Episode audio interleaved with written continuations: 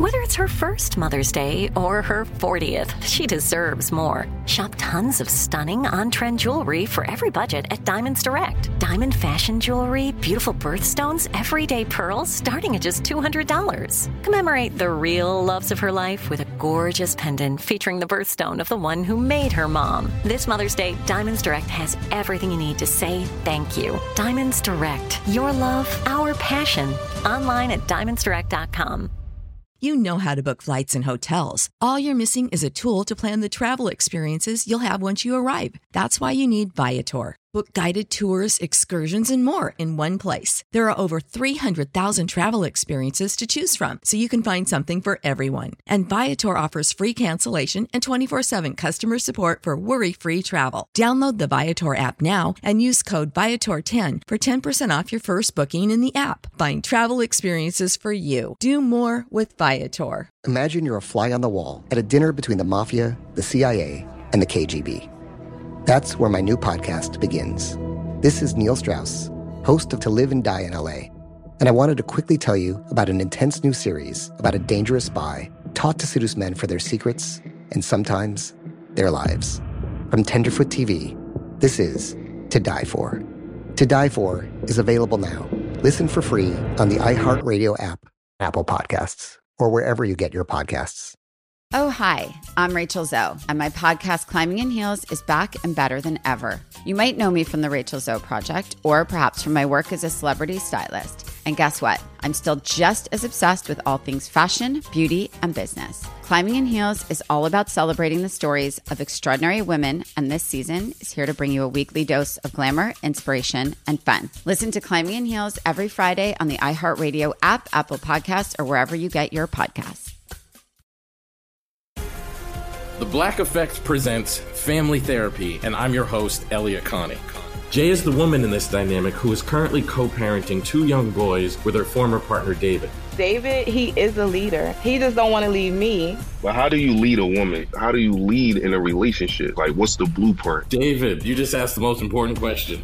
Listen to Family Therapy on the Black Effect Podcast Network, iHeartRadio app, Apple Podcasts, or wherever you get your podcasts.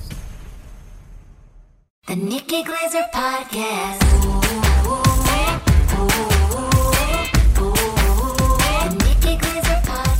Here's Nikki. Hello. Welcome to the Nikki Glazer podcast. It is Monday, August something.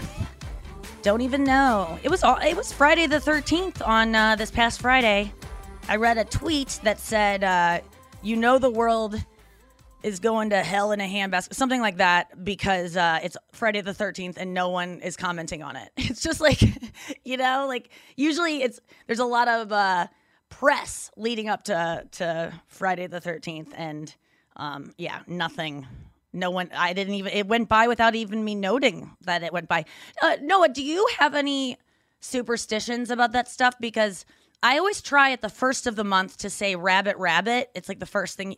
And by try, I mean I've never once done it since I was 12 and heard that it's good luck that on the turn of the first of the month, you say rabbit, rabbit. I don't know where it came from. Um, I, uh, I, I, I, do you have any superstitions though? Like, are you, I'm not superstitious, but the thing that I keep finding myself are you kind of stitious? No, I'm I'm non-stitious, but Yeah. the thing that the stupid thing I keep doing is if I if I look at the time and it's all the same number, like if it's 111, I'll make a wish. Yeah. Okay. Well, 111, no one's talking about. 1111, that one is the one that everyone makes the wish on. So if it's like 222, right, like 222 or 333. right. Okay. I like that. Maybe I'll pick up that one. And you know what? I don't need another one. Superstitions become so OCD. And I'm sure um, I would love actually to hear from our besties about the dumbest things you do superstitiously.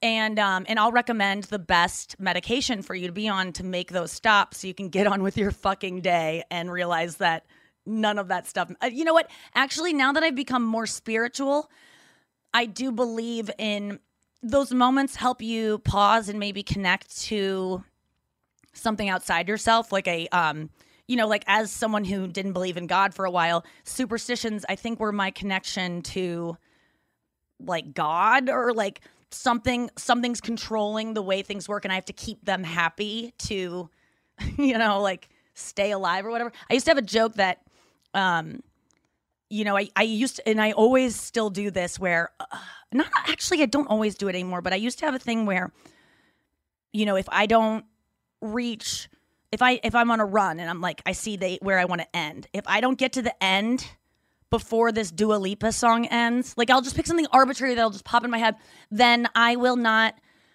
Um, I will then I will do a B on my upcoming special taping instead of an A. Like that's the kind of thing. It's not like I will fail it. I'll just get a B and I don't want a B. I want an A. And then I'll start just sprinting and the song is about to end in 4 seconds. I'm so fu- I'm a half mile away. So it doesn't even make sense. I'm setting myself up for failure. Or like a if a light a lot of times I'll be looking in my purse for something. If anyone does these very specific ones, please let me know because sometimes you do things that you think no one else does. And it's wild when someone goes, I do that too. Sometimes I'll be like digging in my purse for, let's say, a credit card or like a chapstick or something, and I'll be driving, right? And I'll be at a stop, I'll be pulling up to a stoplight, it's turning yellow, and I decide that if I don't find the chapstick and put it to my lips before I dr- dr- start or, or before my car stops, like until I come to a complete stop, then bad things will like I don't even I don't even have enough time to decide the fate. Like I'll just be like so then I will start just like slowing down and like just, you know, really inching forward. And then I get so close to the bumper in front of me because I just don't want to stop before I find the chapstick. And then I have to stop and I go, I guess you know, they are going to cut my joke on F Boy Island season or episode eight or something. Like, it's just so stupid. But I used to have a joke that um, I was really superstitious as a child. Well, not super, but kind of. I used that joke that I used on you before that seemed off the dome, but it wasn't. Um, and I said that, uh, you know, I would be playing basketball in my front yard or not yard, but driveway. And I would say, if you don't make this basket, your sister will be kidnapped and then I would um oh I would try so hard to just throw the ball behind my head. Um like it was it was a joke like that of like you're just, I would love her to be kidnapped cuz she was so pretty. Um the superstitions I have is I say if I say a never statement, a superlative of I've never I don't even want to say it right now because I don't I don't have any wood around me. You know? Um and I would have to go knock on wood. Well, like sometimes you look at a door and you're like, is that wood or is that like laminate? And can I do like a wood if it's inside the wood? Like if there's a coating on top, does that count as wood? But if I say a never statement, um, like let me say, uh, I've never had a million, um, I was about to say uh, dollars, but I'm not trying to brag. I, I don't, that's, that really was shitty of me and revealed too much. I've never had, listen, it's not my money, by the way. I might have a million dollars, but you know this. Whatever you have in the bank, it ain't yours. It, like, uh, I can say that people go, you must be, a, have you reached that point? Yeah, I have. I have but I spend so much money to make that money. So, and I, I split whatever I get. I'll talk about that in a second. But um, if I do a never statement, like I've never had uh, $10 million. I'm trying to do one that's positive so I don't have wood around me, so it might happen. Um, I've never had a mil- $10 million. Um, I, if it was a bad thing, I would go, knock on wood. I would hit wood three times, knock on wood, and then I go on my head, knock on wood. But I didn't do it, so maybe I will have $10 million someday.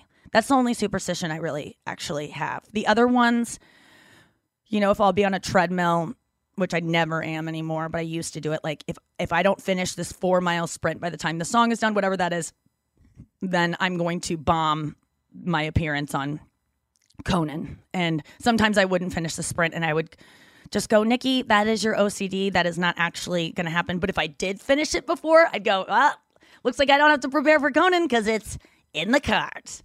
Let me talk about the money thing for a second because um, I know I, I hate talking about money or ever complaining about it or or being like bashful about having money because that's even more obnoxious than just bragging about it sometimes, I guess. Um, I have been someone who has had no money before and been very scared. And I don't pretend to understand what that's like if you have a family or, you know, a lot of debt or anything like that. So I have a lot of empathy for anyone going through that. And I don't mean to trigger you by talking about money and being like, but I, I just, I never, you guys know if you're listening to the show, I don't really look at my money ever. I don't really know how much I have um, because it scares me. And I feel like if I look at it, then um, I might see, like, I might owe some, like something and then I'll have to like give it away. I don't know. I have all this fear wrapped around it. I- It's a very common fear. It's the same reason I don't like to go, you know, that I don't like to call insurance companies and I pay out of pocket for so many things that I could just give insurance for because I'm just scared to talk to people on the phone and have them be like, "Oh yeah, um while we're on the phone, you owe us uh 10 million dollars. We forgot that and if you don't pay us, you're going to go to jail and lose everything." Like I'm just scared of this thing that doesn't even happen. Um but what I will say about money is like I did for the first time look at I was like I was backstage with Emil in um Atlantic City waiting to go on stage and talking about how I want to bring more people on the road with me and including him. He's going to be on a lot of my dates and I was figuring out how to pay him or like how to make it worth his time because I was once a struggling comic and you know got brought out and the the money you make at the club is not enough to like it's not a living wage a- anywhere close to it. And you know especially if you're paying for your own flight and hotel which hotel is usually provided. But i i was telling him and i was like you know it seems greedy of me to not when you hear how much money i make at these gigs if you're my opener and and then you see how much money you make from how much i'm paying you it would seem like well that's not fair and i'm and i'm actually just i'm not saying that is what my openers say because i don't think it is because i do pay them better than most people pay their openers i would say. I don't know that to be true but based on my experience. Um but there's there's some fear of me having people see how much money i make for certain things i do because the people i work with might be like hey um can you give me some more of that? And i want to as when i make more money I always try to get everyone that i pay they make more money. Like you know i used to make a uh, like b- based on the check i would get at the end of the week from a club after i did seven shows it would be uh, i don't even want to say the number but it would be a number that's uh, a fraction of the amount i make doing one theater show now. And that's just you know that's what happens when you get a little bit more famous. I'm not at the level of Sebastian yet, which, by the way, when I was at the Borgata in Atlantic City, I'm walking through the bowels of this hotel to get to, or casino to get to my show. And I'm walking with Emil and Andrew, and then we're being escorted by security. And they go, um, you know, Sebastian's performing here tonight as well, not at the same room as I was. Um, and if you want to go to his show later, yours gets out by the time uh, you could make it over to his. His starts at 10. And I was like, uh, maybe I don't know if I'll want to watch comedy after doing it, but maybe. Hey, by the way, um, I I under I I'm guessing that Sebastian is doing like some kind of arena you have on campus. My my theater was a, about a thousand seats, and I go, how what what's what's Sebastian's? And they go three thousand. I go, actually, I thought I would be doing a lot worse than Sebastian. Like just a two thousand seater discrepancy. We both sold out. Um, okay. I guess uh, I'm not too far in Sebastian's uh, rear view mirror. And they go, um, he sold out 17 shows uh, in like three minutes, and he's he's doing a residency of 17 shows over like three weeks. And I was like, "Uh, uh, never mind. Uh, what's 17 times three? Uh, I don't know, 51. Andrew did that math, by the way. Immediately, I was like, I abandoned the math because I was like, I can't do that. So Andrew just goes, it's 51. I was like, well, hello. Um, so that really like shook me and made me realize like, okay, yeah, Sebastian is where I thought he was in comparison to me. Um, but what I will say about it is that when I was talking to Emil, and I never look at my money and I don't really, I always want to pay everyone as like, I just want people to feel good about working for me and never resent me um, based on how much I'm giving them or how much they see I make versus them. And I started just talking to Emil about it and saying, like, you know, I can offer you this, and I know that seems low, but can I just let me, for the first time ever, try to do some simple math and figure out what I'm walking away with over a weekend based on my costs. And Noah, I just want to say that the weekend that I picked, which was San Antonio, doing two shows in one night, and you know everyone on my uh, payroll and all the money I spent on um, flights, hotel, uh, you know, for my team and uh, uh, food. Um, well, for myself, I guess I, I, you know, I bought dinner one night and, but I didn't even add that. Paying Gleb Savchenko to come out and choreograph. Yeah, say, did thing. you have to rent uh, like a dance studio rehearsal space? I did. I did. I had to. We rented by the hour, and that was actually like very affordable. I might do that in every town I'm going to because I I do love um, choreographing dances and like adding. I want to like make more, and having Gleb around was awesome. But you know, and and let's discount. I didn't even add Gleb to this when I was doing this math with Emil, and I determined by my loose math. And if my business manager is listening, I do need you to look at what I'm walking away with at the end of the weekend because sometimes my agent will message me and go, wow, the numbers were great this weekend. You walked away with da da da. And I go, is that the number before, after you take your share and my manager takes a share and my lawyer takes a share and my business manager takes their share uh, from like, you know, processing all of that money? Like, what this, this, and taxes. So whenever I get a number, from them like of this is your gross for the weekend i just go that is gross that's a, a obscene amount of money that's for the me just blathering on stage. I, i'm i understand I, I try to give people a good show because i understand how much they're paying for tickets now and I, I i feel undeserving of it but i'm i'm working towards making a show that even if i suck you will still have a good time. That's like my goal because i'm insecure about uh, my talent ga- gaining security as every day as I go because I'm actually going to get security because I'm a little scared of people that actually think I'm talented. Uh, being uh, no, I'm just kidding. Uh, that was just a weird rant, but uh, I might need security down the line, and then that's another chunk. Let me just say, when I hear the big number, um, I never ever go. I made this this weekend. What I do is I split it in half, and because my my agent manager takes a cut and then taxes right? So i split it in half and then i ta- then i add a little because let's say like it's probably like 45% is not mine. I'll never see it. It was never mine. So for someone to tell me i made this much this weekend i never go i made that much ever. And when i someone when i look at my um the, the any of the like the money I made for F Boy Island, split it in half, and then maybe split that in half too after all the expenses, you know. And so when I did the math, no, I'm not joking you. Uh, working like the DC Improv and selling out six shows there over three nights in a small room versus two shows in a theater in one city, I made more money in DC. And, and let me be okay, that's more work. That's more days. I have to get in on a Wednesday, do press on Wednesday morning or Thursday morning, Friday morning, and then I fly out on Saturday, Sunday. I don't hate staying extra days. I actually liked that because now flying into a city and then flying out the next day, it's really taxing. But I made more money in then because all I was paying for was Andrew to open for me. And then also tipping out the wait staff generously. Um, and then also my manager and agent took a chunk, but like I didn't have a lot of other things. Like Andrew got put up in the hotel by the club. I didn't have to pay for that. Now, and it's it's funny. Like it all kind of equals out. Like I'm not making more money actually from this. Is that does that mean that I shouldn't do a theater tour?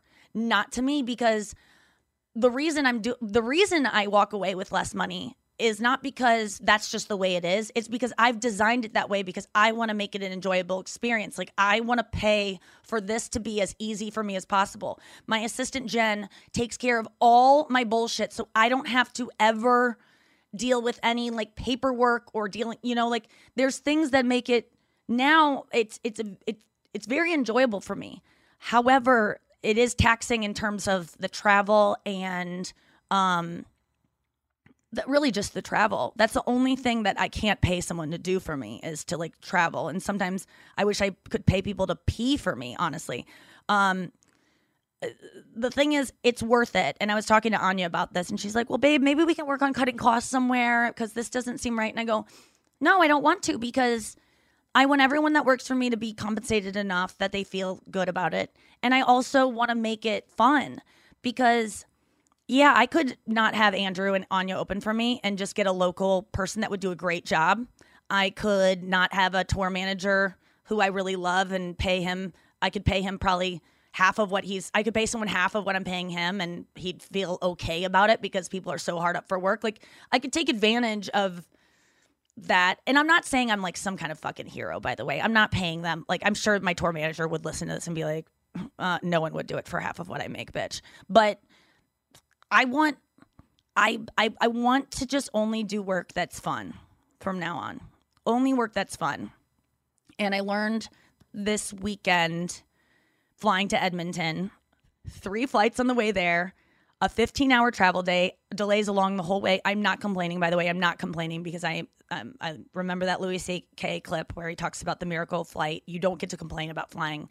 You should be happy that you can fly through the air miraculously like a bird and get from one coast to the next in you know five hours instead of you know five years and all the people with you would die. He has a great bit about that that he did on conan and in a special. Um and it changed the way i perceived that. So i never tr- complain about air travel but it was three flights there three flights back and to do 30 minutes of comedy but it was worth it. You know why? It wouldn't have been worth it had i not been able to hang out with David Spade all weekend and his assistant Heather. Um, I made a new best friend in Heather. She's someone that you're gonna hear me talk about a lot. Just an instant like love at first uh, sight kind of thing with a, a friend. Um, but that made it worth it. It would, uh, if that wouldn't have happened, if it wouldn't have, and the show itself was amazing. Everyone, uh, all the besties at the show in Edmonton, thank you so much. There were some outside of the gate that couldn't get in that were screaming at me that were I waved to. I love you so much. There were ones waving in the audience. It looked like Woodstock, and yet there were people waving to me that I knew were besties. Um, that made it all worth it. Um, but if it wasn't like that, I would have said I will never go to Canada again because I get so nervous going through customs. I feel like I'm a criminal. It stresses me out. And I would have like been like, okay, no. There's something recently that I put my foot down. I go, I'll never do that again. What was it? Hold on, we'll get Andrew in here right after I figure out what it was. I just go, I learned my lesson. Oh yeah, I will never go on a girls' trip to a hotel and not Google the place that I'm staying. Again, learn my lesson, you know? That is not, I mean, that does have something to do with money. Oh, let's get Andrew in here. Andrew! Are you looking for some amazing TV to stream? Well, sink into your couch and indulge with the hits on Hulu you can't miss. We're talking some of the greatest comedies of all time, absolute must watch shows. Dive in with Barney, Ted, Robin, and the crew in How I Met Your Mother. All nine seasons of How I Met Your Mother are now streaming on Hulu right now. One of my favorite shows ever. And I mean, don't you want to know how he met their mother? Then go back home with the Dunphys, the Pritchett's, and the Pritchett Tuckers in Modern Family. Then you can start over with the Roses on Schitt's Creek, and then see what's up in the Kyle household in My Wife and Kids. We're talking every episode and every season of these shows. We're talking huge hits, streaming on Hulu whenever you're in the mood. I mean, can you even watch all of this? We think so. Head on over to Hulu and start streaming today. Now we're talking. Sick of being upsold at gyms? My guy, you're currently a base member. For $90 more, I can upgrade you to our Shred membership. For $130 more, you'll be a Swole member. And for just $300 more, you'll reach Sweat Platinum. At Planet Fitness, you'll get energy without the upsell. Never pushy, always free fitness training and equipment for every workout. It's fitness that fits your budget. Join Planet Fitness for just $1 down and $10 a month. Cancel anytime. Deal ends Friday, May 10th. See Home Club for details. Something that makes me crazy is when people say, Well, I had this career before, but it was a waste. And that's where the perspective shift comes that it's not a waste, that everything you've done has built you to where you are now. This is She Pivots, the podcast where we explore the inspiring pivots women have made and dig deeper into the personal reasons behind them. Join me, Emily Tish Sussman, every Wednesday on She Pivots as I sit down with inspiring women like Misty Copeland, Brooke Shields, Vanessa Hudgens, and so many more. We dive into how these women made their pivot and their mindset shifts that happened as a result. It's a podcast about women, their stories, and how their pivot became their success. Listen to She Pivots on the iHeartRadio app, Apple Podcasts, or wherever you get your podcasts. Hey, my name's Jay Shetty, and I'm the host of On Purpose. I just had a great conversation with Michael B. Jordan, and you can listen to it right now. Michael is known for his performances in both film and television. His breakout role was in Fruitvale Station, playing Oscar Grant, which earned him widespread praise and numerous award nominations. His portrayal of Killmonger in Marvel's Black Panther, one of my favorites, further solidified his status as one of Hollywood's leading actors, earning him widespread acclaim for his complex and compelling performance.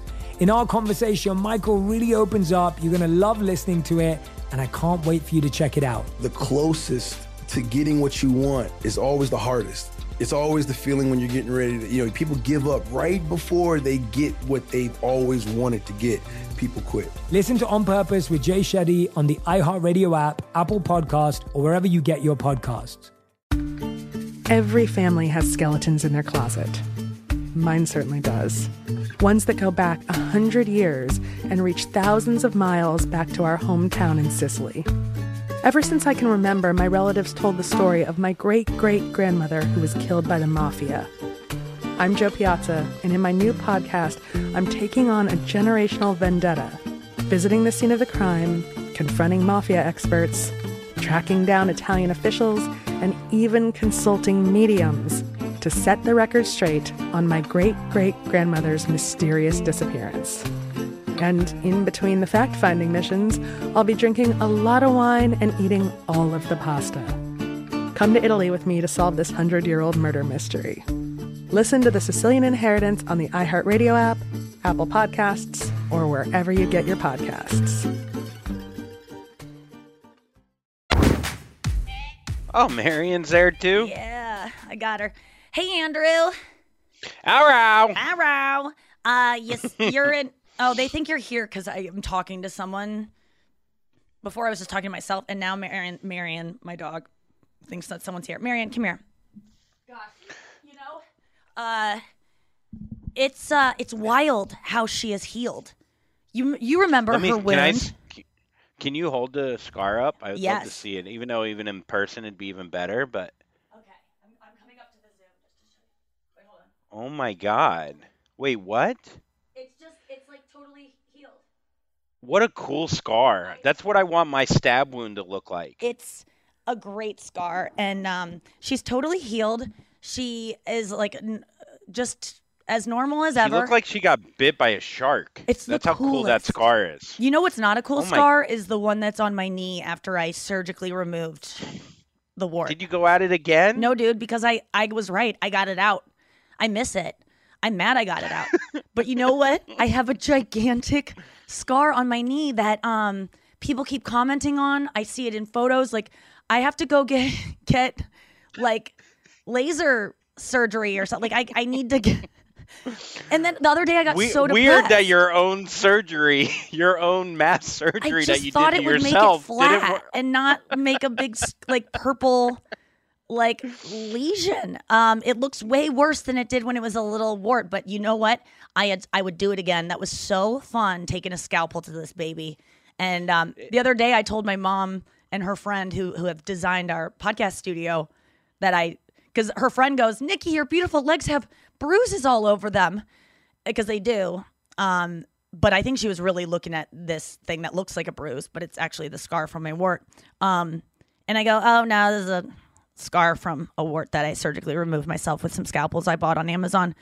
And she goes, she goes, you know, you could use a banana peel for that. Like my mom and her were kind of like banana peels work to get off warts. It's like it's like an old home. If do not try a banana peel to get rid of your wart. I will. I can actually tell you how to get rid of one if you want to do it in a way that's not with a scalpel. Like there's other ways.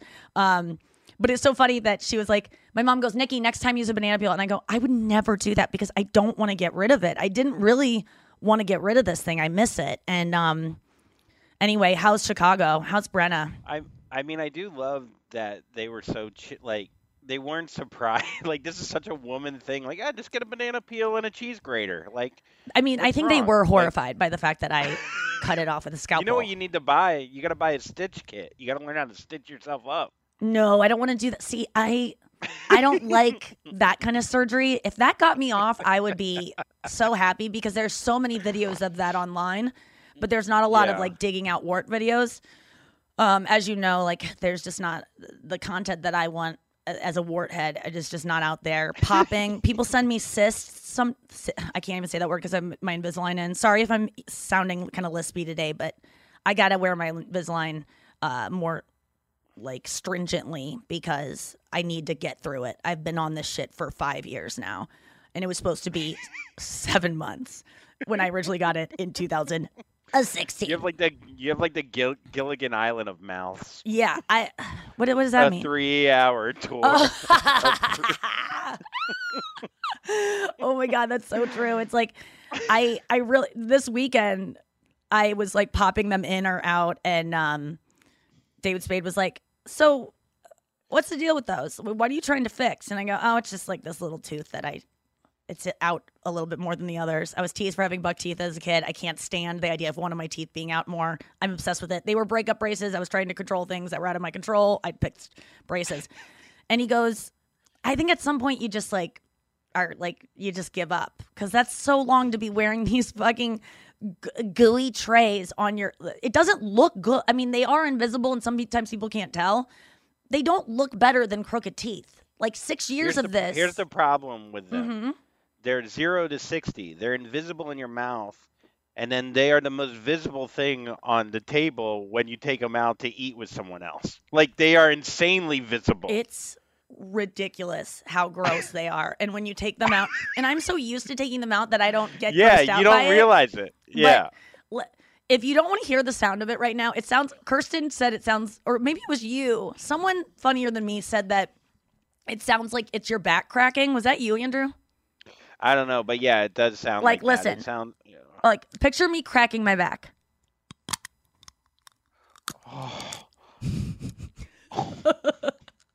You know what else you can hear?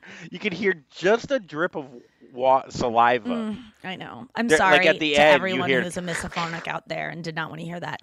Um, how is Chicago? Chicago, Chicago's great. Um, been having a lot of sex, almost too much. You know, for me, it's just too much. Um, just making up for Um, lost time. Let let me ask you about. I mean, you couldn't get up there fast enough. I could tell you were like really feeling the the absence of your lady before you Oh, went up yeah. there. Like you were just jonesing for um some sex. I mean, uh, how I'll tell you, quickly long did you guys distance bang? relationship. What? Right when she she came home from work, she goes, "I need a shower," and I go, "No, you don't." Yeah, I'll I'll And I- lick you I'll- clean. Yeah, I, I I did. It was like, I'll tell you what, a long distance relationship. The first time you have sex, it, it's almost worth the, you know, month of cheating on each other. just kidding. Just just kidding. Yeah, no, I, I I don't disagree with you. I think that long distance relationships often last longer because of that heat you develop in the t- you miss each other, you know, and and you, Yes. you can just stretch out a relationship much longer than it would be. Now, you guys didn't start long distance, so you already know that you actually would work if you lived in the same city. You're not under this like delusion that you're But don't you find when you're in a long distance, like, let's say I'm leaving in three days, let's not talk about the departure on the first day. Like, let it, let's just have fun because you already are thinking about the goodbye, which is tough. Yeah, You know what I yeah. mean? And it's like, do you bring that up? You've dated a little bit long distance. Like, do you tr- do you talk about the sadness of leaving? I or do you mean, kinda- dude, that's all I can think about. I can't. that's I can't enjoy meals because I know it's going to be over. I can't enjoy um series uh, uh, like uh, finales because I know it's about to be over. Like when I you, even on our Yeah, Tulum you can trip, I was like, episode two. Huh? You can enjoy episode. Let's say you're going away. You're going to go see Oh, someone right, for like, yeah. five days. You can enjoy the first three days. Yeah, I think The the, first two, the first yeah. three days of a trip of a vacation, I don't think about the end at all. And then I would say the last two or three days, depending on how long the trip is, um, when it starts to go over the hump and you start to like open your emails again and start thinking about like, oh, what's it going to be like when I get home and like, do I have food there? Like. That's when I start getting pretty depressed, and then it takes me out of the moment, and I can't be in it anymore. I just gotta um, I just got a podcast sent to me. I do friend casts with my friends where we send each other podcasts about our lives, you know, and it's just an easy way to catch up. And my friend recently just sent me a podcast I listened to this morning, and she was talking about like uh, a time she was longing for of like when we were together and she was just like you know i just like look at pictures of it or i like i, I look at footage and stuff and i just am like thinking about like god i wish we could just go back to that like i just miss that so much and i was doing a podcast back to her today and i said that still exists. Like that happened and it's still like when someone dies, it's obviously like the saddest thing ever because there's no more memories to be made. But like you have the times that you did spend together. And I, and I also like you still have those. I don't know what I'm talking Yeah. about. But what I did say was like next time we are in a place like that where we are all having like she was describing a moment. She was like I wish we could just be in this one room when we were all giggling and blah blah. blah. And I go, next time we are, let's really try to sit in it and be like, God, this is fucking good. God, like right now feels good. And and then why don't we try when things are really bad to treat them like we do about good things, which is, oh, it's gonna go away. It's gonna go away soon. It's not gonna be this way forever. Why don't we ever when something's ba- when things are bad, I always go, this is the way it is, and it's always gonna be this way. And when things are good, I go, this is gonna go away soon. So let's flip those if we can. Yes. Um. yes, so are you guys struggling with that? No, no. I mean, we're good. I just think the first day she was talking about it, and I was just like, "Why are we talking about this?" Because she loves you, day? and you know. Oh yeah, no, it's great. It's just. And if you don't but talk do about it, there's not going to be a solution. You know what? Just put another time to see her on the books. If you have that, Yeah. then there's no worry about parting ways because there's uh, something to look forward to. But I think that's the thing with long distance is like when, as long as the high out, like the beginning of seeing each other outweighs leaving each other, it can. St- I think when they start to like flip is when it starts getting in trouble. Yeah, long but I'm not distance saying is that, not that. Yeah. um, sustainable. I mean, maybe it is for some people, but I find that there is a um, the first couple times are so magical, and those first bangs when you see each other are just great. But then by the end of the week, like you're there a week, like you just start kind of going like, I know there's this hot girl laying next to me that like I would a- week ago would have murdered my roommate to bang to even touch this person, and now. Uh, like she's just she's hot and she's there and I'll fuck her, but it's like it and dude, I am obsessed. I'm not gonna get into it right now, I promise you. I am freaking obsessed with the book. I picked it up again on my arduous journey to Canada this week, which I traveled 27 hours in three days in airports, in planes. You cut your arm off. You know me. I, I could have got, got cutting that off in 27 seconds. I love a I love a surgical. Uh, I, I mean, I really would. Lady, we haven't even took off yet. Yeah, I. That's for our 127 hour heads out there. Yeah. I love that movie. I've never even Yeah. seen that movie, but we get the reference. And I didn't even say 100. I said 27, and you just went with it, and I like it. 27, I think, is the Yup. best age. I think that's also the age that a lot of people die. However, I did pick up a book again. I'm starting to read again because reading is a vacation for your mind. It really is. Like, I just need to, as much as when I get depressed, I know that I need to think outside myself and not, and either call someone who could really use a, a, an, ear to listen to their problems. Like, I need to be of service to someone, or I need to pick up a book and, or like jump into a show or something and escape and make someone else's life uh, or like ideas um fi- like fill the the space that that mine are are like spiraling. So this weekend i was kind of spiraling about i saw a picture of myself that i just didn't know that i looked like that. Um i left the house thinking i looked way different and then i saw an angle and i was like whoa um that's different than i thought. So i started spiraling. Anyway i, I decided you got to read again like immerse yourself in something interesting. So i went through my ebooks in my phone and noah you know what book i just decided to pick back up again and the answer is not Getting to I Do, even though that is a book that I recommend every woman and man read um, to understand attraction and, uh, you know, building intimacy and finding the right partner for yourself and boundaries and all that stuff. But Cupid's poisoned arrow. Noah. Thoughts? I'm listening. Um, I'm obsessed with it again. I started from the beginning because I, you know, I always read Is a it, third uh, of books. Is it fiction? Is it? It's is it? well, you wish. because it is not fiction at all. It is a nonfiction book. And you've heard me talk about it, Andrew. I read this book back in like 2018, I'm guessing, and I was obsessed with it. I talked about it on my show, You Up, all the time, and um, my serious show. Whitney Cummings recommended this book to me, as she did uh, Getting to I Do.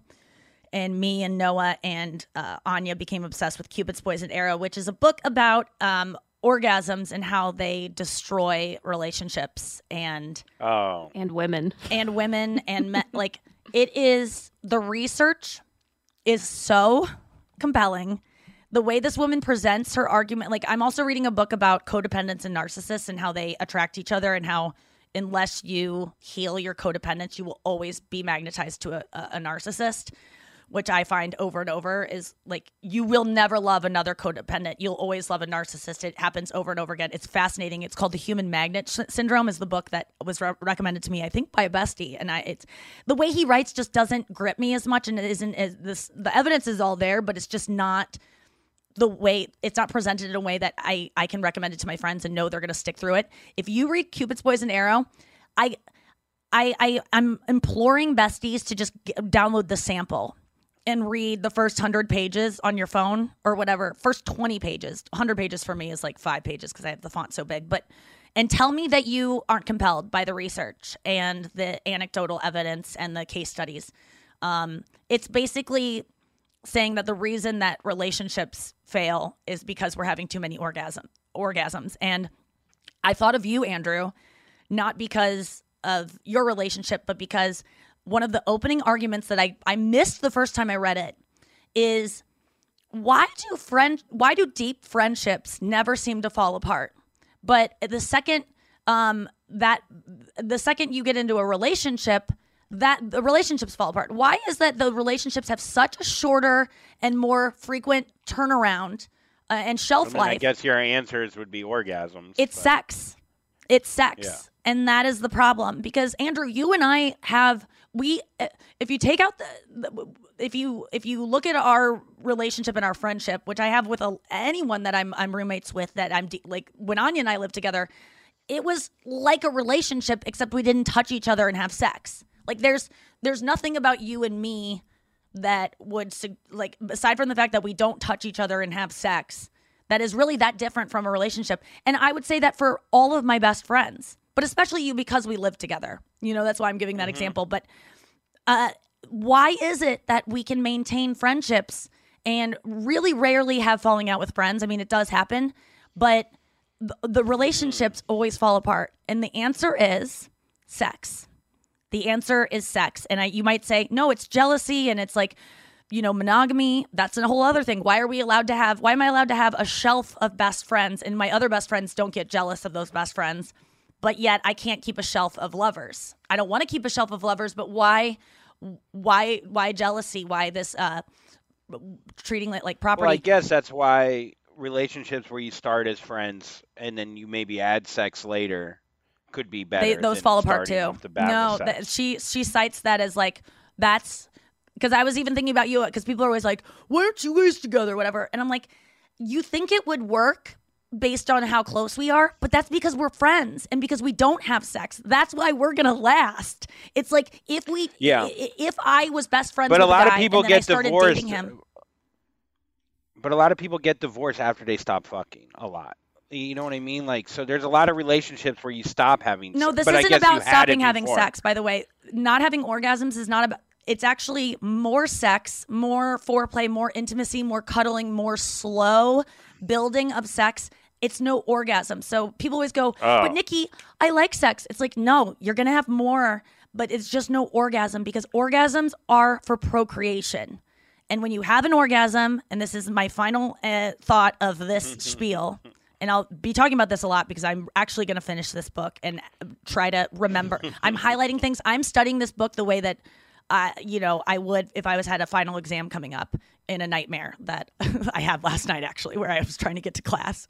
But final thing is that the the blanket statement here is that orgasms are things that are made to have to procreate and 1% of couples having sex let's say one per, that's probably uh, generous are trying to conceive a baby.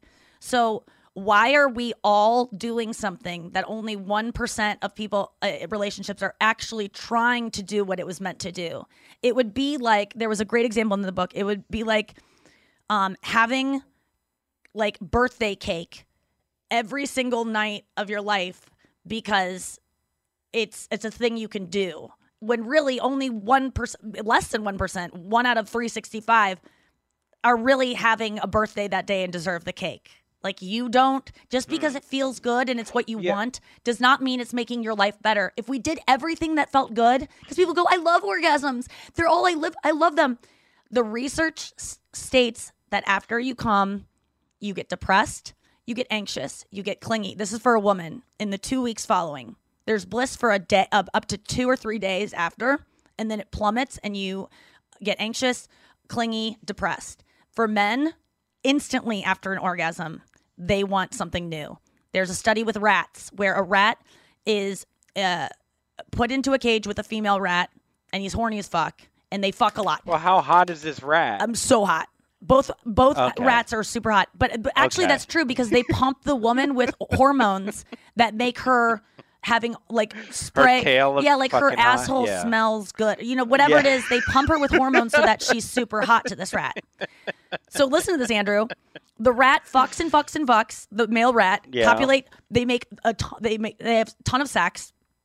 The rat jizzes, and then the rat passes out in the corner from being tired from exhaustion and then the female rat is still going like come on because she's pumped with hormones more more more and the male rat is just like oh you know i gotta get up early and i'm just like i just don't feel good i think i ate too much and like i you know just kind of like you maybe let's watch your favorite show he's like on tiktok or whatever and then they take that female rat out and this is right after the male rat is sleeping and pushing the female that he just fucked out they take that female out and they put in a new female that's pumped with the same hormones that female has. Guess who's ready to go again right away? That fucking rat. It wasn't about not wanting to fuck mm-hmm. anymore and that he was exhausted. It was about he didn't want to fuck the same thing because he already came in it. When men oh, come, oh, rats. let's get to the news. Wait, I have a question though. No, Fine. Damn it. we'll be talking about this all this week. I just want our besties to read Cupid's Poison Arrow, and I would love to hear what you think about it. Okay, all right. You heard it here first. You heard it here first. Yeah, you heard it here first. You heard it here first, folks. No one's allowed to come until Nikki says so. Uh, which will probably you're probably gonna die with coming. I don't want to have Um, orgasms anymore. I really don't. I'm I'm not doing it. I'm gonna test it. okay, but but as a guy, you need to come 21 times to keep your prostate healthy. What do you say to that? um, bullshit.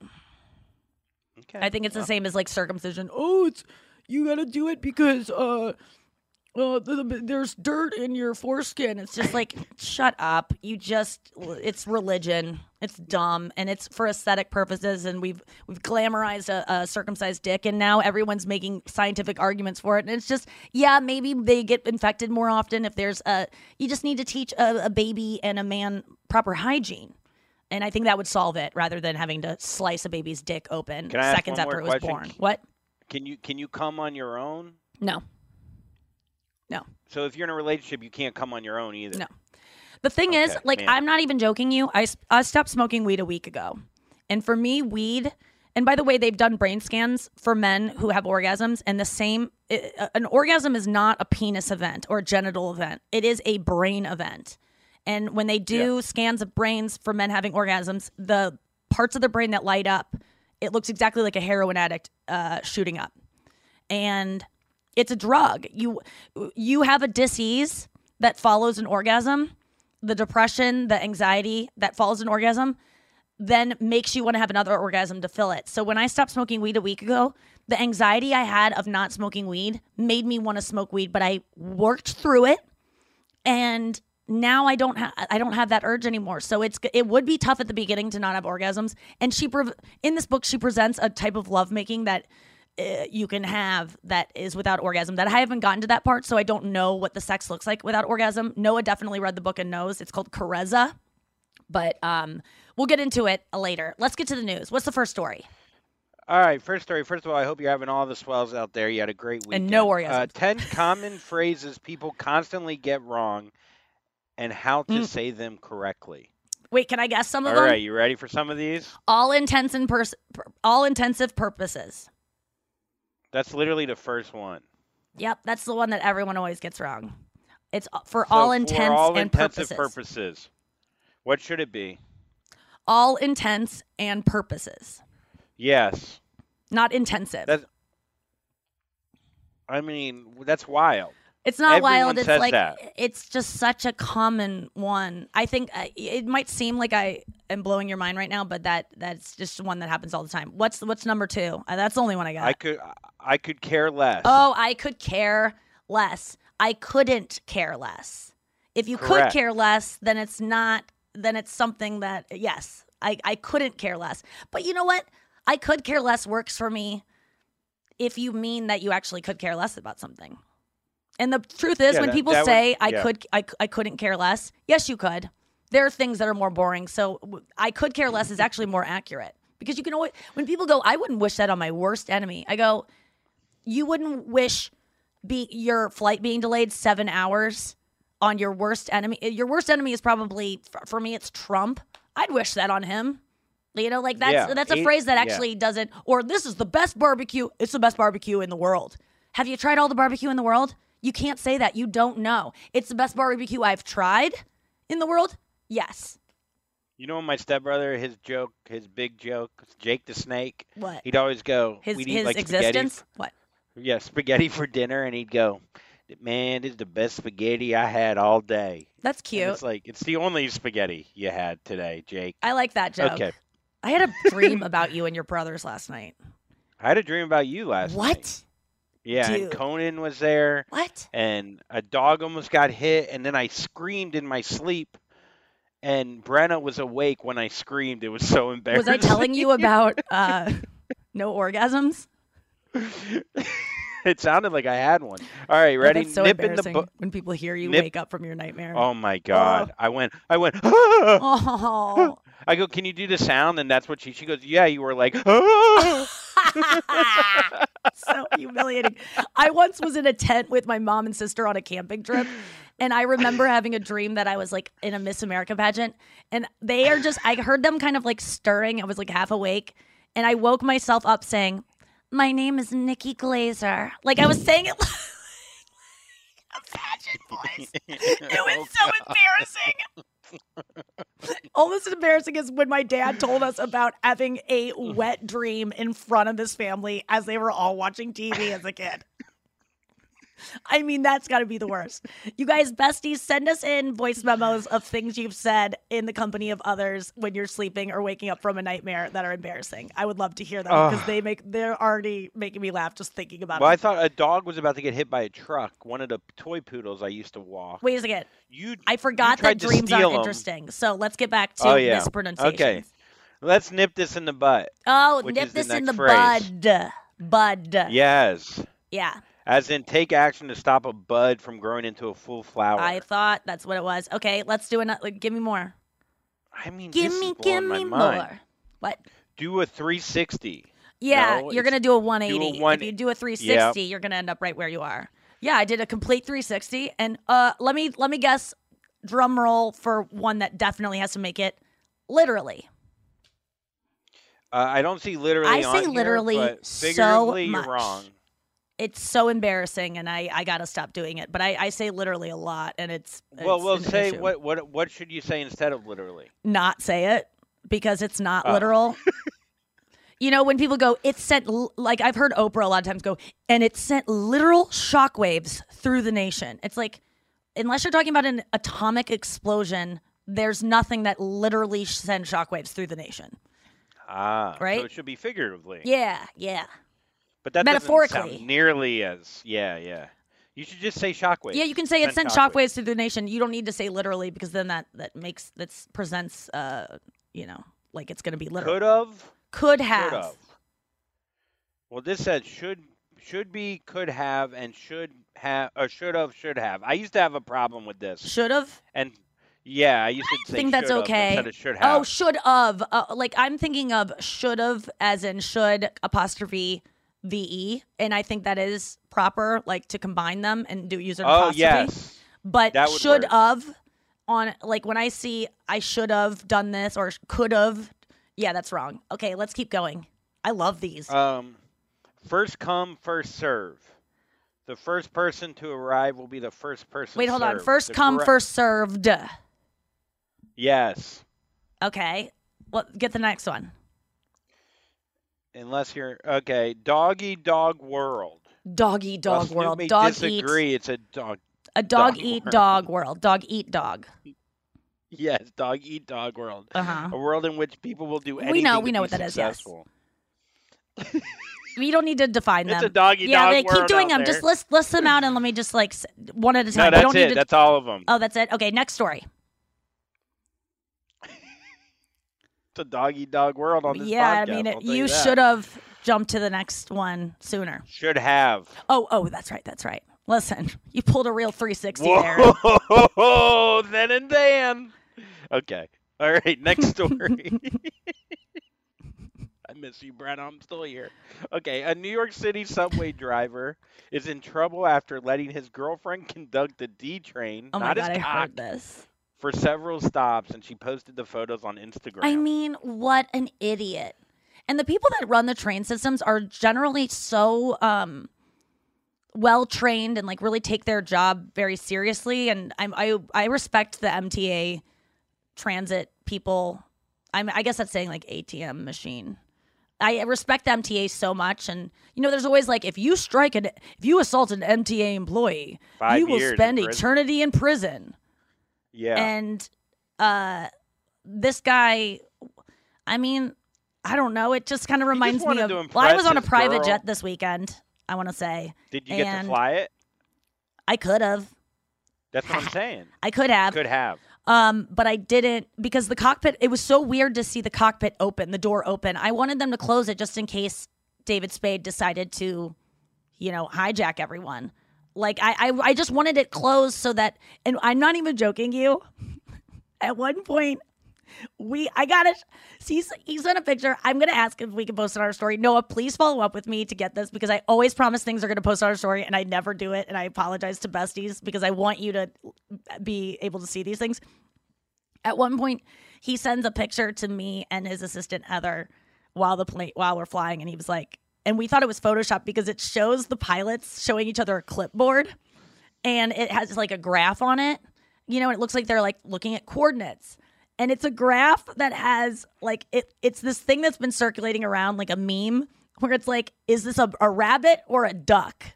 And Yeah, they are yeah. looking at it and it looks like they're like sharing coordinate like it looks like they're like talking about the flight plan but it is they are both talking about wh- whether it's a duck or a, a, a bunny and i'm like this is why we closed the door because this is what they're all doing up there and we don't need to see this shit but i i Yeah, could have like on sat on their lap and and did she actually have the controls of it do we do we see I her I mean, she was. I don't. Was it her birthday? to control.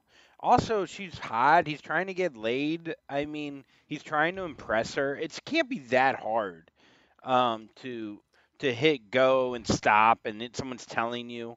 Like, it's not that big. it was of a take deal, your girlfriend to work day Yeah, we forget yeah. that He does make one hundred eighteen thousand a year, as they fucking fired. should Yeah, it's good money. And after uh, you know, after my monologue at the top, let's be honest, he's walking away with fifty-one thousand when all is said and done. I'm guessing.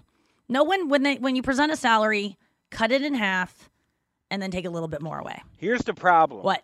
If she just let him come in the morning, she never would have drove that train. Mm.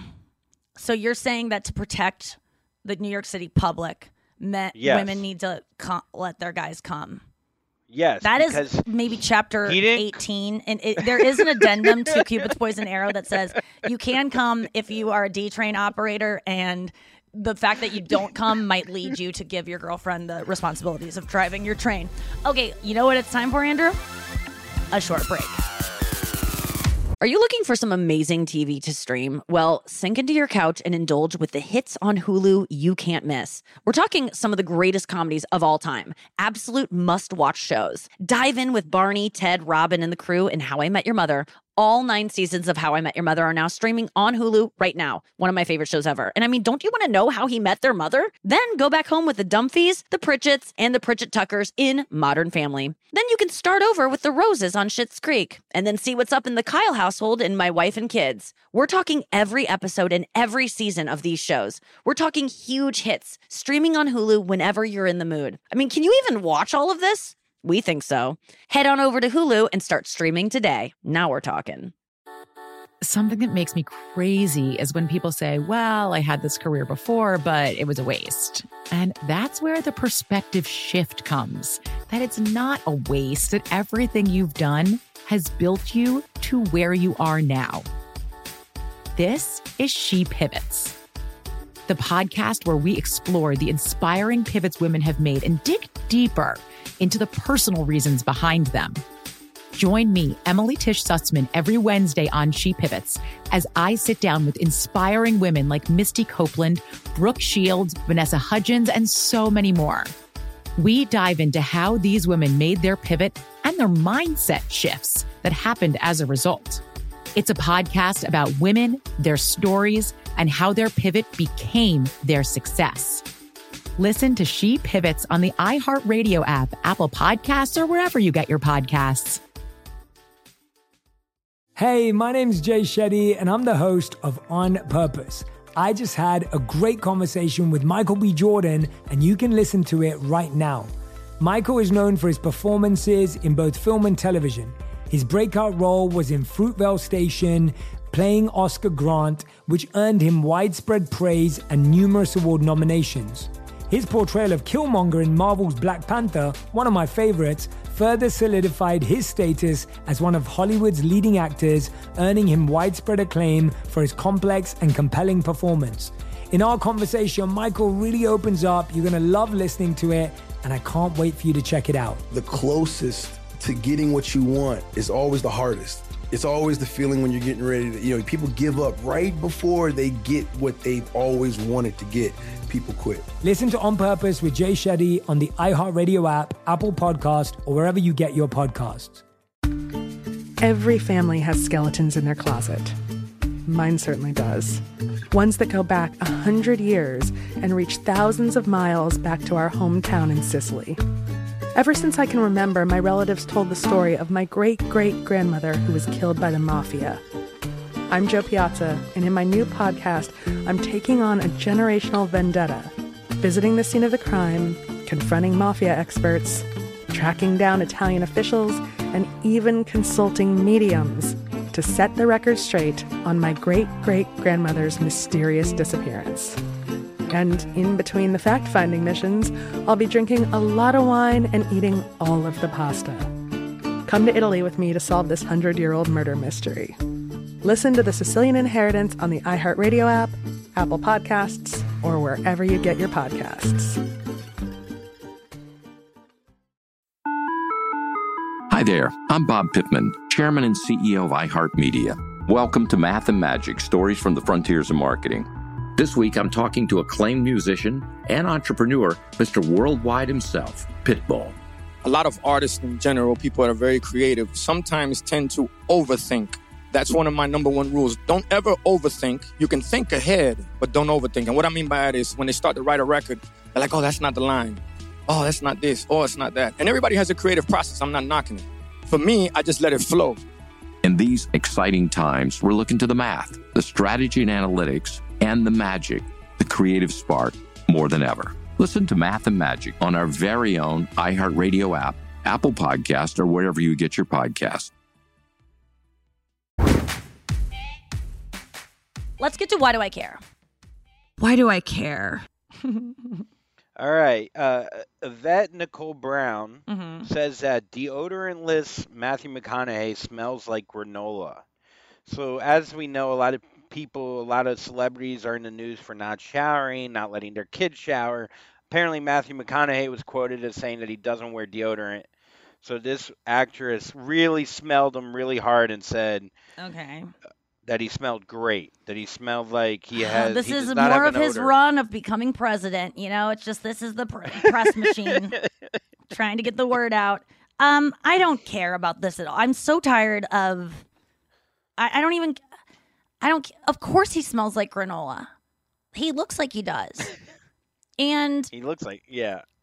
I, I don't know. I feel like even it was when Brenna was like, "I need to shower," and you still wanted to fuck her. Like you probably smelled Brenna when she had bo. Does it really like sicken you to the point that she's unlovable? I mean, like we we aren't supposed to not smell. I don't think. Well, there is that hippie smell that if it isn't treated for long enough, it does get pretty. I mean, humans can smell really fucking bad after, Right.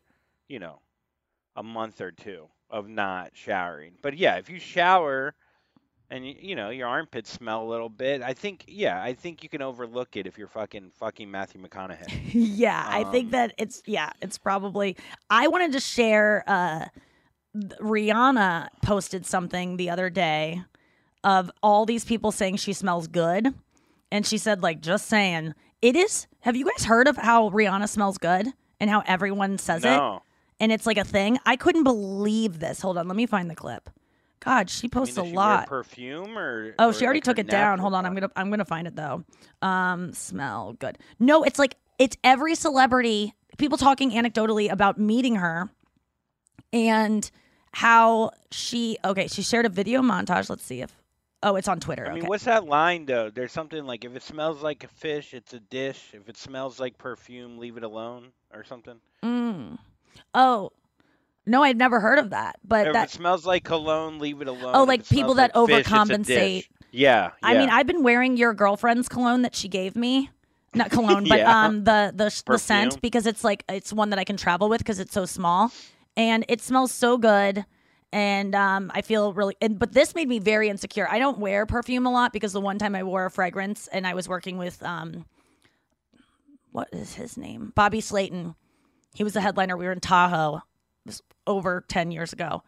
And I put on Britney Spears perfume that smelled good to me. And and I as someone who I like respected probably wore it, so I like was like, "Oh, I trust that it smells good." And he goes, "Oh, Jesus Christ. no." And like really made me feel and I never from that point ever wanted to wear perfume again. But listen Can I to ask this a question though? Oh, okay. Listen to this Rihanna, like this thing about Rihanna um smelling good. It starts with Little Nas um reading uh like these are all just like clips of different people saying she smells good and and and what she says is just saying, okay? Wait, okay. So it says he goes there's a, a thing that says what's your favorite smell? What's your favorite smell? Rihanna. Cardi B. Yes. yes. It smells so good. Thank you. Rihanna smells so good. Had like really, really soft Jennifer Lawrence. smelled really good, and I was. Rihanna, that's She crazy. smells so good. What does she smell like? Can't even describe what she smelled like, but she's it, it was one of those things that literally left a memory on my mind when I walked away. Like, damn, she smells good. What is it? What does it smell like? Heaven. Yeah. Smells like heaven. What does she smell like? uh, like dreams and wishes coming true. When I met Rihanna, she smelled amazing, and she just got off stage. She smells. I mean, you guys, this is only this is half the video. It's it keeps going. It's just random people being like, "She smells so good." I cannot wait to smell her someday. I, I want to know saw what it is, and people go, "What she is?" walked by me. Oh yeah, did, did you get a whiff? Uh, I did not. I wish I did. when I did you wish see I her? tried. Oh yeah, in the in the um hotel that you At were the at. Bowery Hotel. Yeah, she walked by, and uh, I don't know. Part of me thinks though, if someone's, if everyone's like, she smelled like they almost expected her not to smell so good. No, I think it's just like alarming. Sometimes you just meet someone and you're like, Jesus Christ, you smell good. I'm trying to think of like, Do you like? I, I Oh, know you a lot of girls that great? don't like cologne. Men cologne when men wear cologne. Do you like it or not? I like it. it. There's a little part of me that's like, what are they covering up? But it just shows. I mean, I I think. I think it smells good. I think it shows that a man like cares about his appearance and like hygiene and like he'll probably have a nice like like ball and penis situation too if he is caring about like spraying cologne and just like if, if it matches everything else going on if it's a guy that's wearing like disgusting clothes and also smells good, then I'm like, oh, he's Febrezing, you know, he's covering it up. But if it's just like he looks like a guy that smells good and then he smells good, I'm like, oh, that makes sense. But what was I just gonna say? Noah was shaking her head that she doesn't like. Cologne. Oh, you don't, Noah. I'm I do not like cologne on men. I would prefer nothing. I would prefer BO to be honest. Oh, I love the smell of a man. I loves bo. Like if when I'm in love, uh, or like I think it's love. It just makes they smell so fucking good. Um, and I, you know, I've, I'm on record as picking up dirty underwear, like not dirty as in like it has something on it, but like underwear that's on the floor and just huffing it like computer duster in a rag. You know, like really like like I want the, like I just love it Like and you're like huffing paint. that's when I know I love someone is I'm just like, mm, I want to get in that armpit and like get it. And I've really let go of um, being worried about not smelling right down there or like tasting wrong or something down there. A, because I've tasted men's faces after they've been down there and it's grade A. And I've licked fingers after they've been in there. And I've, you know, I know that it's not bad. But also, like, even if it's bad, if the guy loves me enough, it's not going to be a problem. And I honestly don't let anyone down there that might that I don't trust and might talk shit about me if I was having like a bad day, you know? Yeah, and even you know a bad whatever. Um, it, it like it's like lasagna. Like a bad lasagna is still pretty damn delicious. Sometimes my That's what I vagina looks like the the side of lasagna, like all the layers, like the wavy Even better. layers. Yeah, yeah, like a tiramisu. Yes. No, more like the like pasta layers, like the lips Oh, kind yeah, of yeah. resemble a layered lasagna, a vegan lasagna. All right, let's get there's no to ricotta in there, I guess. Oh, yikes. Yeah, no, I haven't. I thought I was getting a UTI the other day, and thank God that it went away. I'm I've been blessed with not having a lot of um stuff going on. Like there would be times at Sirius. There was a while at Sirius when I would go to the bathroom, and every day I would be like, "There, someone is leaving behind a cloud of." BV, bacterial vaginosis, where it's like their pussy just reeks and it like stays in the room, not because they put a pad out or something. Like it's it permeates and, and you just feel so bad for girls that are suffering with that. And um I would just look into your diet or I mean I don't I don't know if, if you have that going on. I hope someone would tell you because I think that when you smell you just you get used to your smell because that's an evolutionary thing we've learned Yeah. is that like you get used to smells so that you can smell new smells that might be a threat to you. So um, that's why we get used to our own smell and can't smell our own smell. Let's get to top one, bottom one. Today's category is I love this one, Nikki. Candies. yes, candy. I don't know why I was like, God, we've probably done it before because it just seems like such a fun one, but we haven't. Uh, we're going to talk about our top one, bottom one, uh, candy. Andrew, uh, can you kick us off with your bottom candy? My bottom one candy, drum roll, is uh. It sounds like a candy, Tarts. actually, a drum roll. Sweet tarts. Sweet tarts. Or the heart things that you get on Valentine's. Those are disgusting. They're like paste. It's like eating fucking, uh, uh, what do you draw with on a board? Yeah, chalk. Chalk. It's just chalk. It's like it's chalk with letters. Get out of here. Let's start with But- um, the sweet tarts. Yeah, sweet tarts don't do shit for me either. What What is it about the sweet tart you do not like? Because it ain't sweet. It's sour. Mm. What about a shock tart? Are you not into a shock tart? That's sour tart. or like a sour any sour candy. You just don't like sour. I don't, for some reason, I don't mind sour patch or not sour patch kids, and I don't mind the lemon things. The uh, the war, not warheads. Lemon heads. Lemon heads. I don't mind lemon heads. Okay. I don't know what it is about sweet tarts. What about a ledge head? I, I mean, I'm dating one, so I gotta say I love them. and you're mean, dating a sweet tart if up. you if you ask me. a sweet fart, if you know what I mean. Um, But yes, but uh, more than anything, I, I I I was thinking sweet tart, but then getting to the hearts on Valentine's Day, that's the shittiest candy on earth. I'm not joking Because you. If we did a top value it- five, bottom five, candy hearts for Valentine's Day would be in my top five. One of my favorite For candies of all time. for bottom? No, top. For top? Dude, I love those hearts. And I don't even read what they say because I just put them in my I've made myself I once ate so many of those around that time of year, Christmas. I ate so many of those one year um, that I was severely hungover the next day. I, I've had the for the I've heard about this, in, you know, in my eating disorder communities of people being addicted to sugar and having hangovers the next day, like uh, akin to alcoholic hangovers, and I never understood it.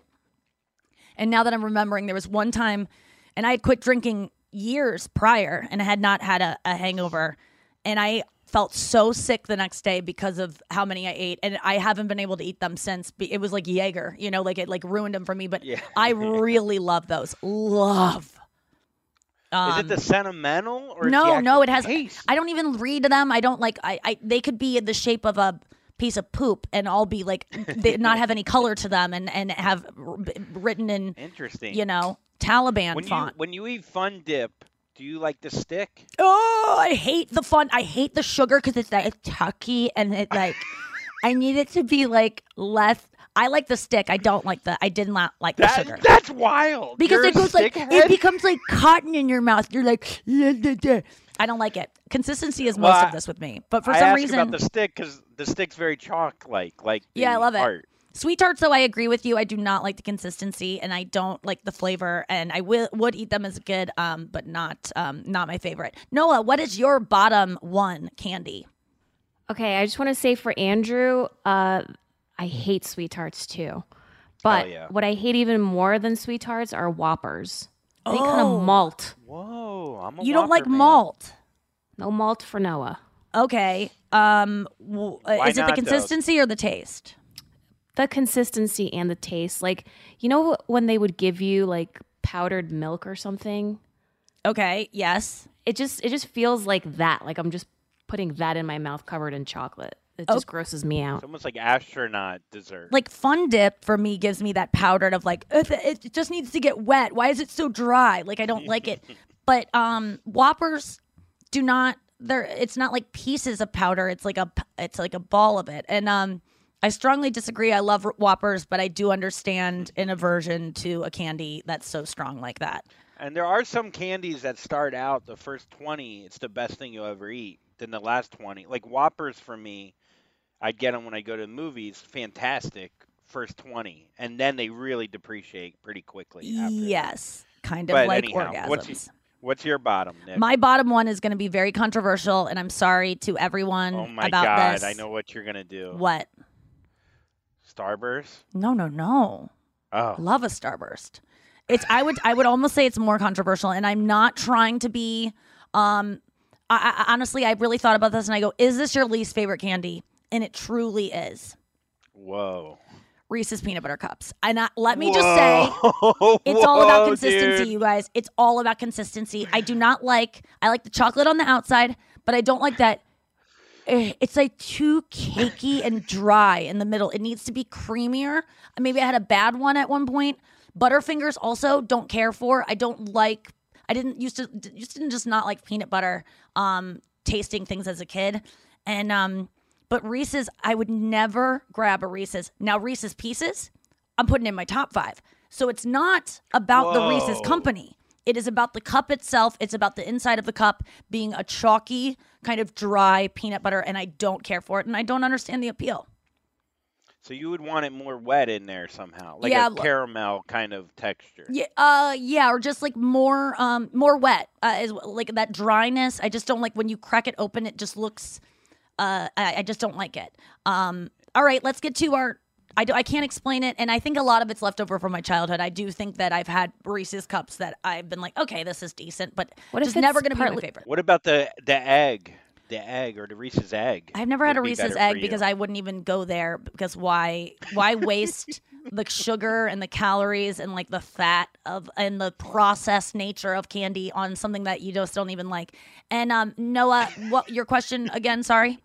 What if it's partly melted? Like if it's been in your pocket and then it's all That would be more appealing to me. Um just like Maria Bamford said in her special where she'll put like a protein bar in the um glove compartment and she goes, and I pull out a protein bar out of the glove compartment. Mmm, fresh out of the oven. it just always makes me laugh so hard. I would I would prefer a melted one. Thank you for asking, and that is ab- absolutely true. Let's get to our top one, Andrew. Your number one candy. Man, this is tough. Mhm. I mean, there's one that I go to the most because it's always around, and that's just the old school Snickers. Yeah. Yeah. But if I had to go by taste, There's a lot of that I candies that are always much. around. I mean, you're acting like I keep bowls of Snickers just around your bedside table, which you know wouldn't fit because there's too many cans. But why? Why? Um, there's a lot of candies yeah. that are always around. There's Twix. There's uh, They're I can't in. they're of Crunch in. Bar. They're in. They're they're in uh, Walgreens and stuff. I'm talking about if let's say you go to a golf country club, they usually have maybe. so you're saying bars. the like candy at a uh, that is of choice for you to have at a golf club. of those Pretty much. candies, Snickers is your favorite. Okay, I didn't It's know the- that we were It's the only one specifying. And and then a a take five is fantastic. Yeah, take fives are uh, with the pretzel, caramel, Oh, I caramel. maybe some caramel. nougat in there. yeah, take five is, is a uh, a trip. It's really fun. Um, a lot of different things going on there. Okay, Snickers. I you know, I think you're. I think most people that have Snickers have fallen for the marketing that it's like some Hungry. somehow uh, like nutritional and that it's giving you like energy and it's like it's better for you than other candies and i know you're someone who's very susceptible to marketing and i think you i think without the hungry why wait commercials you wouldn't have answered snickers just now is there any truth to that Potentially, I mean, look, you're t- yes. have you I ever mean, read a snickers label and seen what the amount of sugar and fat and like what goes into them just I, I, and and by the way i'm not judging you for having them because you're not a fat guy eat your snickers like you Yeah, no, I don't. I, I I've never read. Maybe I saw the calorie count as like 140 or something. Yeah, yeah. I'm looking at that sugar more than calories, and I just think a Snickers might be more sugar than you should have in a year, probably. I just think Snickers is a boring answer. It's But we're talking about candy, basic so- bitch answer. No, it's not a bitch answer. I think that people love Snickers, and um, I have to. I don't eat candy anymore because I don't eat uh, sugar, but or I avoid it. You know, uh, sugar, and I don't crave it anymore. Even though candy used to be the only thing I cared about as a child, and all I wanted to do was become an adult, so I could just eat candy. Like I couldn't believe that adults can just eat candy all the time and like didn't do it. It just like I would go to the mall and go to Sweet Factory and just get spend seven dollars, which back in the '90s, seven dollars of Sweet Factory candy was a lot. I mean, that was an I absurd mean, amount to spend on yeah. on on candy, and just eat those peach rings, the like little sugary uh, watermelon slices, uh, the ropes, the, the the the strips of like sugar, like sparkly sugar on those long strips that looked like you know uh, sport tape. Loved it. I'm not a Twizzler. Uh, fuck Twizzlers, by the way. Yeah, my parents loved Twizzlers. They always had them on hand. And Twizzlers and Goobers. Goobers are great. Fuck um, what you well, I want to know Uh, what you call it. uh, uh, well, I actually love what. I've no, I've never had one. And I love Rolos too. Oh, my I mom love loves Rolos. My mom loves sixlets. my mom's favorite candy is a sixlet. So if you uh, have any kind of connection to sixlets, send them my way. Um, so Noah, what's your number one? My number one, and I chose it as number one because I can't find it anywhere anymore, are uh, Crybaby Tears. What? Hold on, Are you sure that's not a band you like?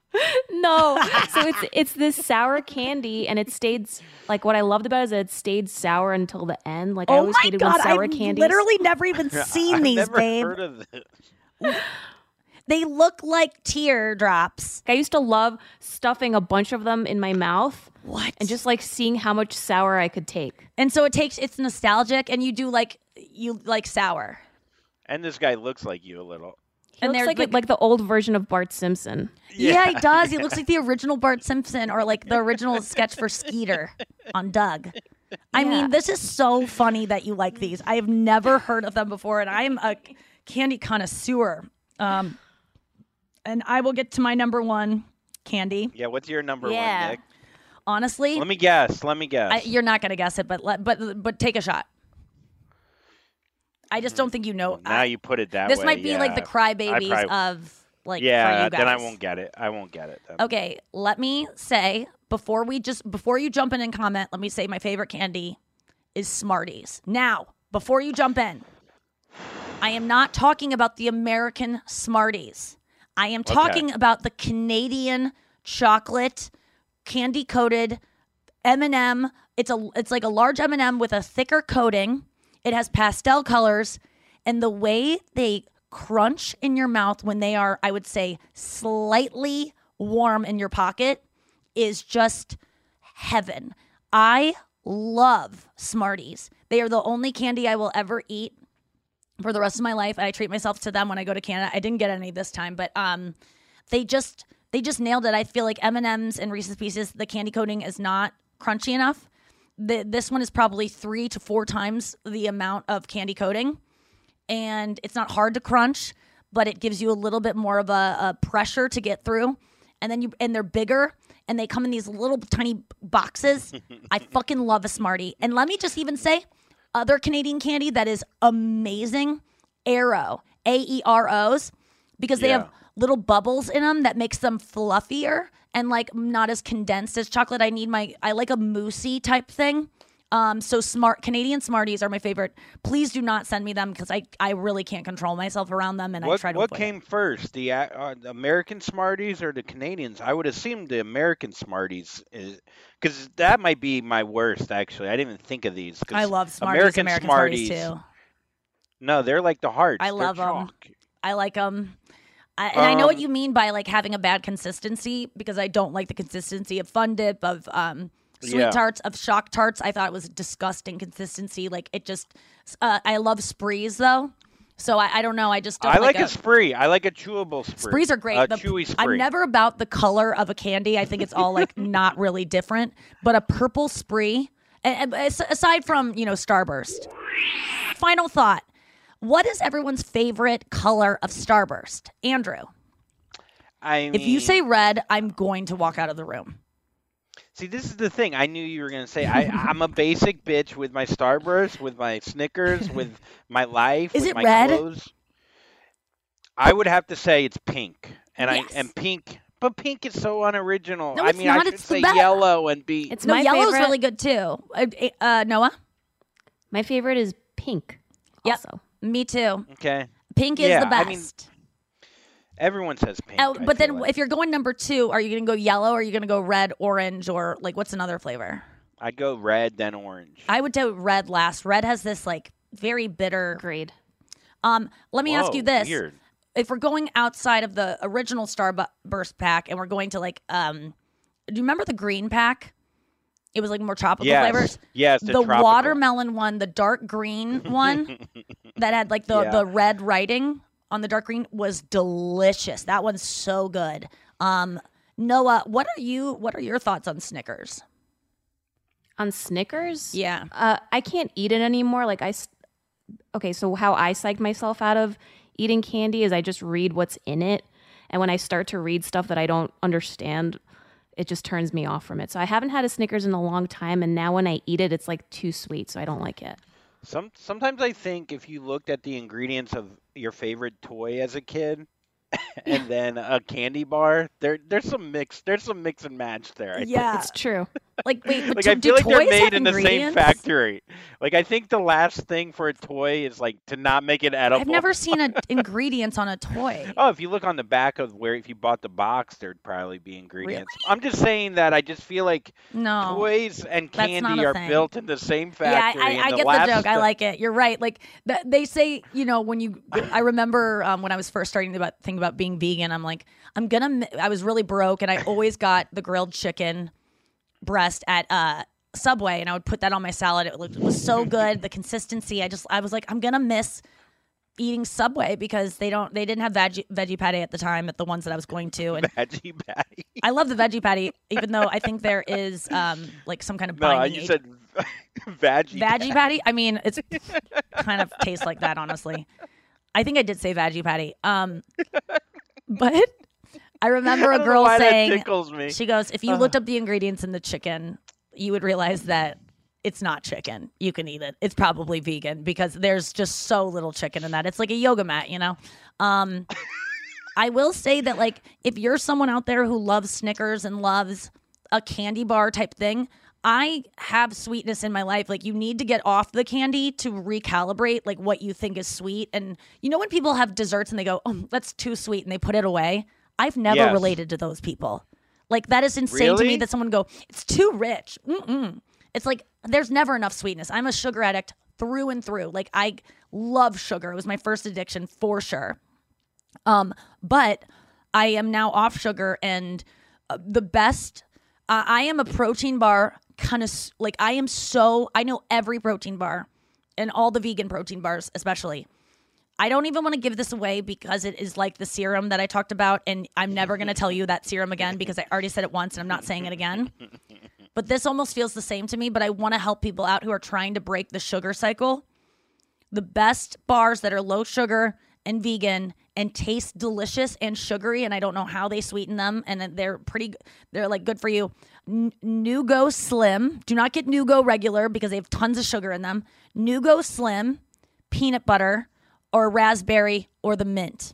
Nugo Slim. Now there's So also you like Nugo Slim peanut butter, but not peanut butter Reese's. Which yeah, I mean, just- peanut butter's not the problem here. It's the consistency of the inside of the Reese's. Um, and then the other one that is my favorite, and I hope this doesn't drive the price up of them. I don't know, understand why I'm even trying to make it about like I have so much influence. There's The- like insider traders that listen to this. Raw podcast. Rev, raw. These are the best ones, and they are tiny. They are low sugar. They are so 11 grams of protein, 13 grams of fiber, gluten free, non GMO, three grams of sugar. Um, they are Raw Rev Glo, G L O. Raw Rev Glo. The peanut butter, dark, dark chocolate, and sea salt uh, are the best, best, best. Uh, there's also a peanut butter variety. Don't love that because I'm, it's just too much peanut butter and not enough chocolate. Um, those are the two best. And you give me a raw Rev Glo peanut butter, dark chocolate, and sea salt that has been a little bit warmed up in my pocket, and I, I, I think it might be my favorite food. It is so delicious. There's chia seeds in it that give it a little crunch. And the, the chocolate melts in a way that is so like a, a warm cookie from the Doubletree Hotel. It is amazing that there's not a lot of sugar in there. And I have I, I don't eat a ton of them because I actually try to have real meals now. I used to live on protein bars, but those are the best ones. And I used to be uh all, all I ate up until you know a year and a half ago was Orgain uh protein bars. It's like those were my go-to. I never ate anything else. I would supplement sometimes with a no cow, but no cow has a chalkiness to it that's not my favorite. But I'm not kidding you. Raw Rev, I have two a day. I love them so much. They are great on the go, and they probably will satiate you just as much as like a Snickers without the sugar. So um, don't eat the ones I have, but order your own. Very funny candy bar story that I was just told recently. You know Baby Ruth, the bar, Yeah. the candy bar? Babe Ruth, the baseball player, sued them for taking his likeness, and they said it had nothing to do with it.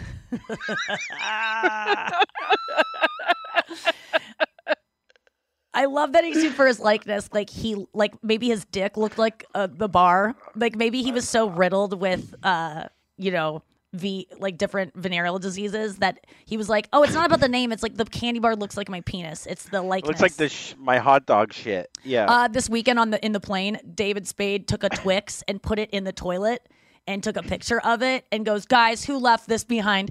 And his assistant Heather thought it was an actual shit. And she was like, "It wasn't me." And I go, How, "Do you think?" I'm wondering, do you shit like perfectly little rectangular, glossy, like with a drizzle on it?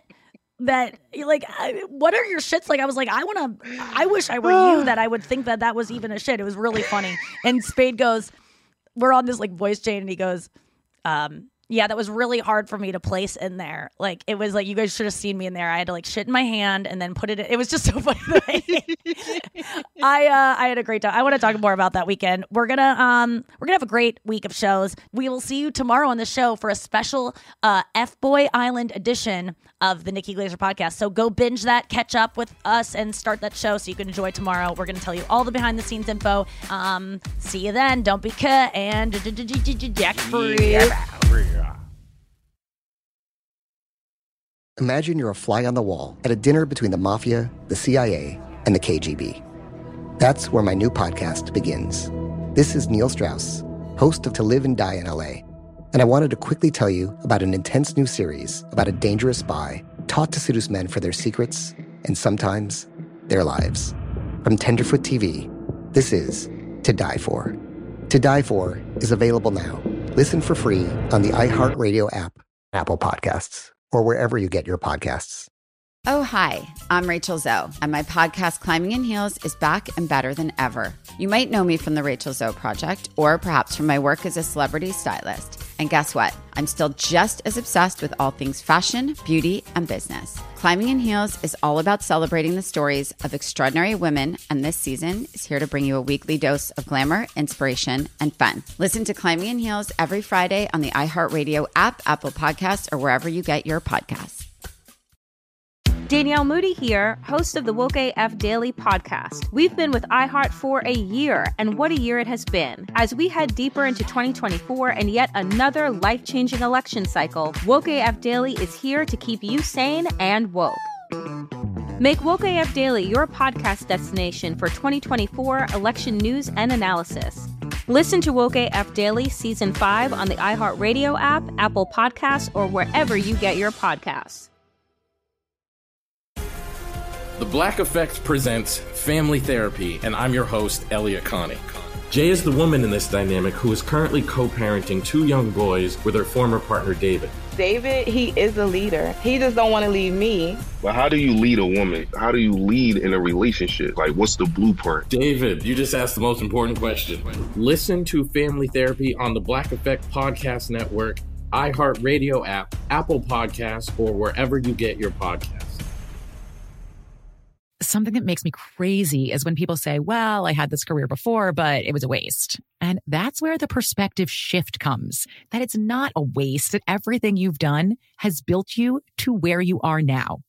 This is She Pivots, the podcast where we explore the inspiring pivots women have made and dig deeper into the personal reasons behind them. Join me, Emily Tish Sussman, every Wednesday on She Pivots. Listen to She Pivots on the iHeartRadio app, Apple Podcasts, or wherever you get your podcasts.